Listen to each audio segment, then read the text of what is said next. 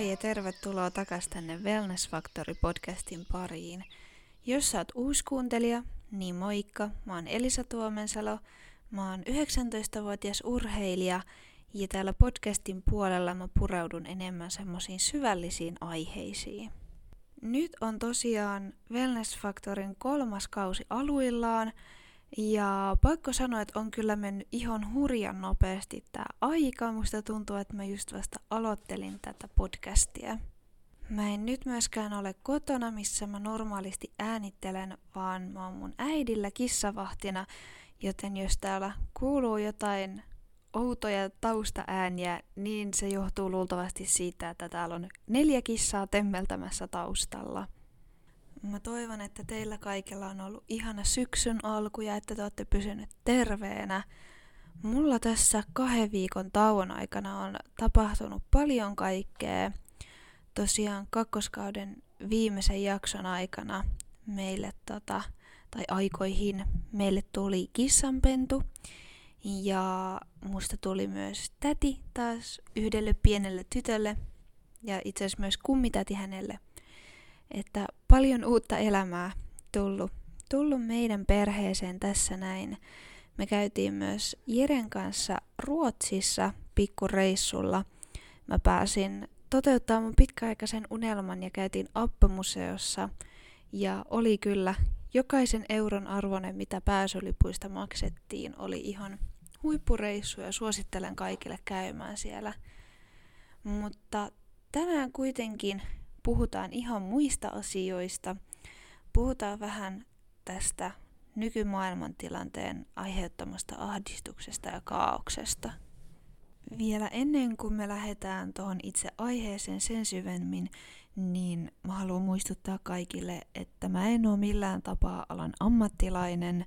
Mä puhun täysin mun omien mielipiteiden ja kokemuksien kautta, joten jos sä koet, että mulla jossain asiassa ei ole tarpeeksi tietoa tai että mä sanoin jotain väärin, niin tuu ihmeessä kertoo mulle. Ja jos joku asia ei resonoi sun kanssa, niin älä ota sitä itsellesi. Kaikille ihmisille toimii eri jutut ja mä kerron tässä niitä, mitkä on toiminut mulle.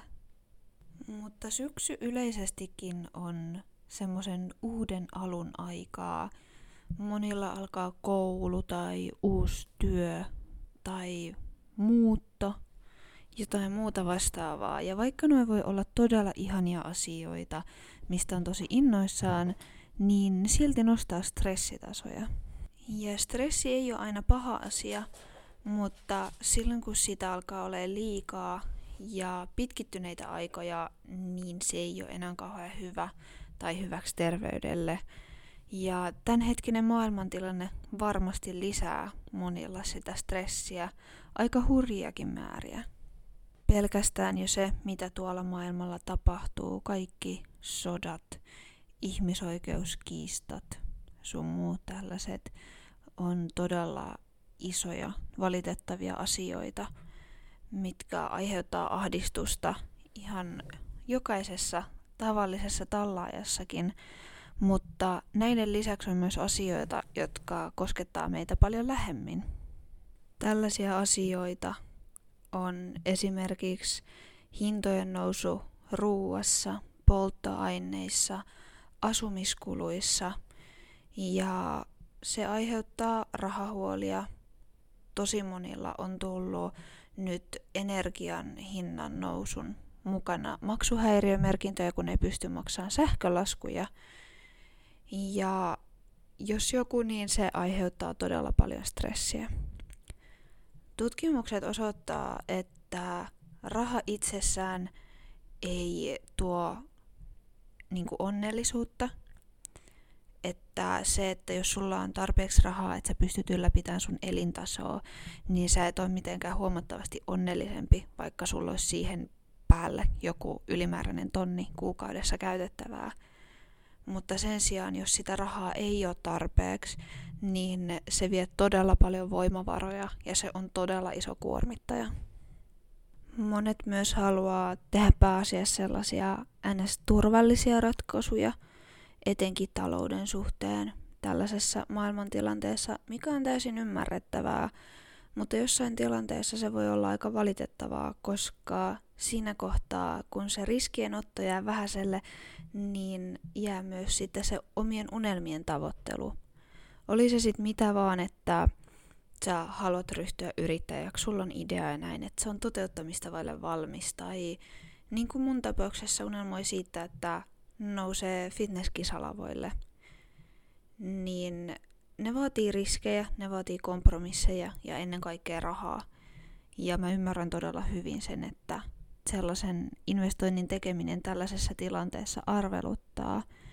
Mutta mä kerron muutamia tapoja, millä me ollaan meidän taloudessa onnistuttu vähän säästään ilman, että ollaan jouduttu tinkiin elintasosta, mutta ollaan kuitenkin saatu vähän rahaa sivuun. Jotkut näistä asioista on osalle varmaan ihan itsestäänselvyyksiä, mutta mä en usko, että kuitenkaan kaikille. Joten ihan ekaksi, kun sä lähet kotoa, niin irrota töpselit seinästä. Laita jatkojohdot pois päältä. Tai ei tarvitsisi lähteä kotoa, mutta jos siellä on vaikka seinässä jatkojohto, missä ei ole mikään latautumassa tai mikään sellainen kiinni, mitä sä tarvit tällä hetkellä, niin pistä se pois päältä. Se on ihan turha sähkön syöjä siellä seinässä kiinni. Ja toinen on sellainen, että jos sulla on joku harrastus, etenkin urheiluharrastus, missä sä käyt säännöllisesti ja siellä harrastuspaikalla on suihkutilat, niin hyödynnä sitä että kun pääset treeneistä, niin käyt siellä nopeasti suihkussa. Se säästää vettä loppuviimeksi aika hurjakin määriä. Ja lisäksi se on hyvä sun iholle, että sä pääset heti peseen sen hien sun iholta pois, eikä tuu sitten vaikka sellaista hikinäppyä ja rasitusta niin paljon. Sitten semmonen, mihin kaikki ei varmastikaan pysty osallistumaan, mutta hyötyliikunta – se, että no esimerkiksi mulla työmatka on about neljä kilometriä. Mä välillä menen autolla, välillä menen bussilla, mutta mahdollisimman usein mä pyrin kulkeen pyörällä, koska se on lopuimeksi kaikista edullisin ratkaisu. Joukkoliikennettäkin kannattaa suosia aina kun mahdollista, mutta esimerkiksi mun kohdalla toi on sen verran lyhyt matka, että sen bussilipun ostaminen käy oikeastaan kalliimmaksi kuin vaikka omalla autolla meneminen. Toki mä käytän yksittäisiä bussilippuja, joten tilanne saattaisi olla eri, jos mulla olisi ihan bussikortti.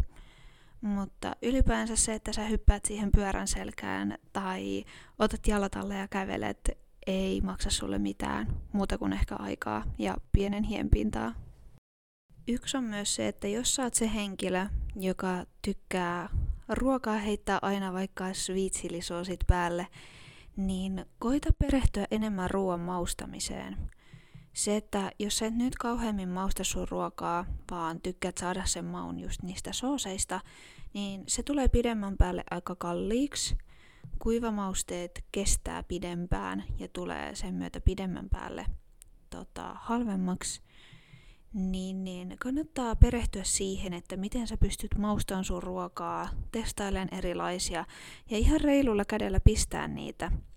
Niin, niin tota, se ruoka saattaa olla paremmankin makusta kuin vaan sen soosin kanssa. Ja siinä yllättävän paljon säästää rahaa. Ja yksi on myös semmonen, että jos sä oot vaikka fitnessurheilija, niin kuin mä itse on, ja käytät lisäravinteita, niin koita spotata kaikki tommoset alennukset. Oli sitten messutarjouksia tai vaikka Black Friday. Tai kaikkia tommosia tulee tosi usein, niin kannattaa oikeasti pitää silmällä niitä. Mutta sitten myös muistaa se, että ei kannata ostaa jotain vaan sen takia, että on tarjous. Jos sulla ei ole mitään tarvetta ja sä huomaat tarjouksen, niin se ei ole kauhean hyvä syy mennä ostoksille. Mutta sen sijaan, jos sulla on jotain, että vaikka joku sun jokapäiväinen tuote on jo loppunut tai loppumassa, sä tarvit sitä lisää, sä spottaa, että hei, noilla on tarjous tossa, niin kannattaa hyödyntää se ja pitää silmällä tollasia. Meillä kuitenkin kaiken tämän maailman myllerryksen keskellä on tosi rajallinen määrä työkaluja, millä pystyy helpottamaan sitä omaa oloa ja elämistä. Mutta mun omasta mielestä tosi tärkeä asia on se, että etsii sellaisia pakokeinoja kaauksesta. Vähintään yksi tai kaksi hetkeä arjessa, milloin sä et stressaa. Joko viikoittain tai jopa ihan päivittäin. Mietit sellaisia hetkiä, missä sä pystyt uppoutumaan johonkin asiaan. Oli se sitten vaikka kirjan lukeminen, meditointi, jonkun instrumentin soittaminen, käppäilyt ulkona luonnossa. Mikä vaan se on sulle, niin oikeasti ota niille aikaa. Jos susta tuntuu, että sun kalenteri on ihan täynnä, niin sitten laitat sinne sen kalenterin mukaan. Niin siinä kohtaa sitä ei tule skipattua vaan sen varjolla, että no nyt mun pitäisi tehdä näitä muita hommia, kun sä oot aikatauluttanut sen itsellesi jo valmiiksi. Myös kiitollisuuden tunteen harjoittaminen vaikuttaa omaan oloon tosi paljon. Monet on varmaan kuullutkin siitä ja se saattaa tuntua vähän sellaiselta kliseiseltä, mikä menee samaan kastiin sen kanssa, että no ajattele positiivisesti, mutta sillä on ihan tutkitustikin hyviä vaikutuksia sun omaan oloon ja siihen, miten sä näet sun ympäristön ja elämän sun ympärillä. Joten aina välillä kantsii pysähtyä miettiin, että mikä kaikki sun elämässä on hyvin ja mistä sä oot kiitollinen. Niitä asioita varmasti löytyy ihan jokaiselta. Ja vaikka ajat on varmasti monella vaikeita ja ihmisillä saattaa olla kaikki omatkin asiat vielä sen ulkopuolelta tulevan kaauksen lisäksi, niin ei kannata antaa sen lamauttaa. Se saattaa olla tosi vaikeeta, mutta yrittää taistella sitä vastaan. Ottaa sellaisia harkittuja riskejä. Just jos sulla on vaikka joku iso unelma, mikä alkaa olemaan siinä kohtaa, että se on toteutusta vaille sun todellisuutta, niin siinä kohtaa kannattaa pilkkoa sitä toteutusta pienempiin osiin, miettiä, että mitkä askeleet vie sua sitä kohti tässä kohtaa, ja lähteä toteuttaa niitä pikkuhiljaa yksi kerrallaan.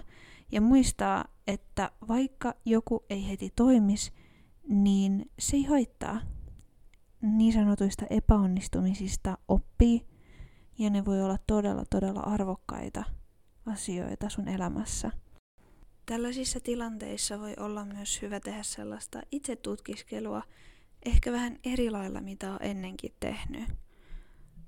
Kannattaa koittaa huomata se oma reaktio tähän maailman tilaan ja siihen, mitä sun ympärillä tapahtuu. Että onko se enemmän semmonen, että sulla tulee semmonen pakenereaktio. Se on ihan ymmärrettävää, jos välillä tulee semmonen olo, että haluaisi vaan pois täältä maapallolta, koska kaikki ahdistaa. Vai onko se enemmän sille, että sun reaktio on jäätyminen. Susta tuntuu, että sä et oikein pysty tekemään asialle mitään. Ja sä et ehkä haluakaan. Tai sitten toisaalta, että susta tuntuu, että sä haluaisit hirveästi auttaa, mutta sulla ei ole työkaluja tehdä mitään, joten se lamauttaa sut ihan täysin. Vai onko sun vastaus tähän kaikkeen taistelureaktio? Sä yrität selvittää tapoja, millä sä pystyt olen osallisena auttamistyöhön ja lähdet toteuttaa niitä asioita. Mikään näistä kolmesta reaktiosta ei ole toistaan huonompi tai parempi, mutta se voi opettaa itsestään aika paljon, että oppii tunnistaa sen, että mikä se oma reaktio tähän kaikkeen on. Ja oli se sun reaktio sitten mikä näistä vaan, niin on hyvä muistaa myös se, että välillä on ihan ok ottaa vaan vapaa päivä. Olla koko päivä peiton alla kattelemassa Netflixiä, jos se on se, mikä sun akkuja lataa. Aina ei tarvii jaksaa porhaltaa koko päivää paikasta A paikkaan B ja niin edelleen. Tässä kohtaa vuotta alkaa myös esiintyä kaamosmasennusta, niin siinä kohtaa on hyvä miettiä, että mitkä semmoiset tavat arjessa on sellaisia, mitkä saa sulle oikeastaan vähän kurja fiiliksen. Onko sulla tapana selailla puhelinta, vaikka TikTokia hirveitä määriä, ilman että sä oikeastaan edes ajattelet, mitä sä teet, ja yhtäkkiä siinä on hurahtanut monta tuntia, ja sit sä huomaat, että sä oot sen ajan vertailu ittees muihin ja stressaantunut ja ahdistunut siitä kaikesta? Vai näkyykö se kaamosmasennus sulla ehkä niin, että sä kaipaat sellaista kontrollin tunnetta ja lähetettiin sitä rajoittamalla sun syömisiä tai muita elämän kannalta pakollisia asioita. Sitten kun sä osaat tunnistaa näitä, niin sun on helpompi rakentaa työkaluja, millä sä pystyt ehkäiseen tällaisia asioita ja tilanteita. Esimerkiksi jos sun kohdalla on vaikka, että puhelimen käyttö ja somen scrollailu alkaa menee vähän yli, niin ainakin Applella on puhelimessa itsessään sellainen, että pystyy rajoittamaan tiettyissä sovelluksissa, että mikä on semmoinen päivittäinen raja, kuinka kauan sä saat olla siinä, ja sitten se pyytää sulta pääsykoodin sen jälkeen, että sä voit mennä käyttämään sitä. Varmasti löytyy Android-puhelimissakin, tai jos ei ole suoraan puhelimessa, niin ainakin on sovelluksia. Ja sitten jos haluaa todella rajoittaa sitä omaa somen käyttöä, niin voi tehdä vaikka sille, että ei itse tiedä sitä pääsykoodia, minkä se vaatii, vaan sanoo vaikka kumppanilleen tai parhaalle kaverille jollekin, jonka kanssa asuu. Ja sitten, jos on oikeasti joku tilanne, että sun pitää päästä sinne mediaan, niin ne voi avata sen sulle, mutta sä et pysty itse koko ajan pistämään siihen lisää aikaa. On myös hyvä muistaa, että kaikki asiat, jotka tulee, niin ne myös menee jossain kohtaa. Tämäkin tilanne maailmassa menee jossain kohtaa ohi. Kukaan ei tiedä, että kuinka kauan siihen menee tai mitä kaikkea se vaatii. Ja se on täysin ok ja normaalia, että kokee huolta vaikka heistä, jotka sotii tällä hetkellä, on siellä uhreina – tai muista tällaisista kriisien aiheuttamista kamaluuksista, mutta me pystytään tekemään vaan tietty määrä asioita ja se on jokaisen henkilökohtainen asia, että mikä on se tapa, millä pystyy itse auttamaan. Jotkut saattaa haluta lähteä rintamalle sotiin auttaan maata, mihin on hyökätty. Ja jotkut antaa oman osuudensa antamalla näille sorretuille ääntä, vaikka sosiaalisessa mediassa, kun heiltä on oma ääni viety. Ja jokainen asia näistä merkitsee. Ja se, että sä kannat huolta, meinaa vaan sitä, että sä välität muista. Ja se on tosi hyvä piirre. Mutta älä polta ittees loppuun sillä. Mä toivon, että saitte jotain irti tästä jaksosta – tässä oli vähän sekalaisesti kaikkia aiheita, mutta tänään on itse asiassa kauhean nätti päivä, aurinko paistaa tuolla ja syksyn värit näkyy ikkunasta. Ja nyt päästään viikonlopun viettoon, joten kaikille ihan super ihanaa viikonloppua ja ollaan kuulolla sitten taas ensi viikolla uuden jakson parissa. Kiitos paljon kun olit kuuntelemassa.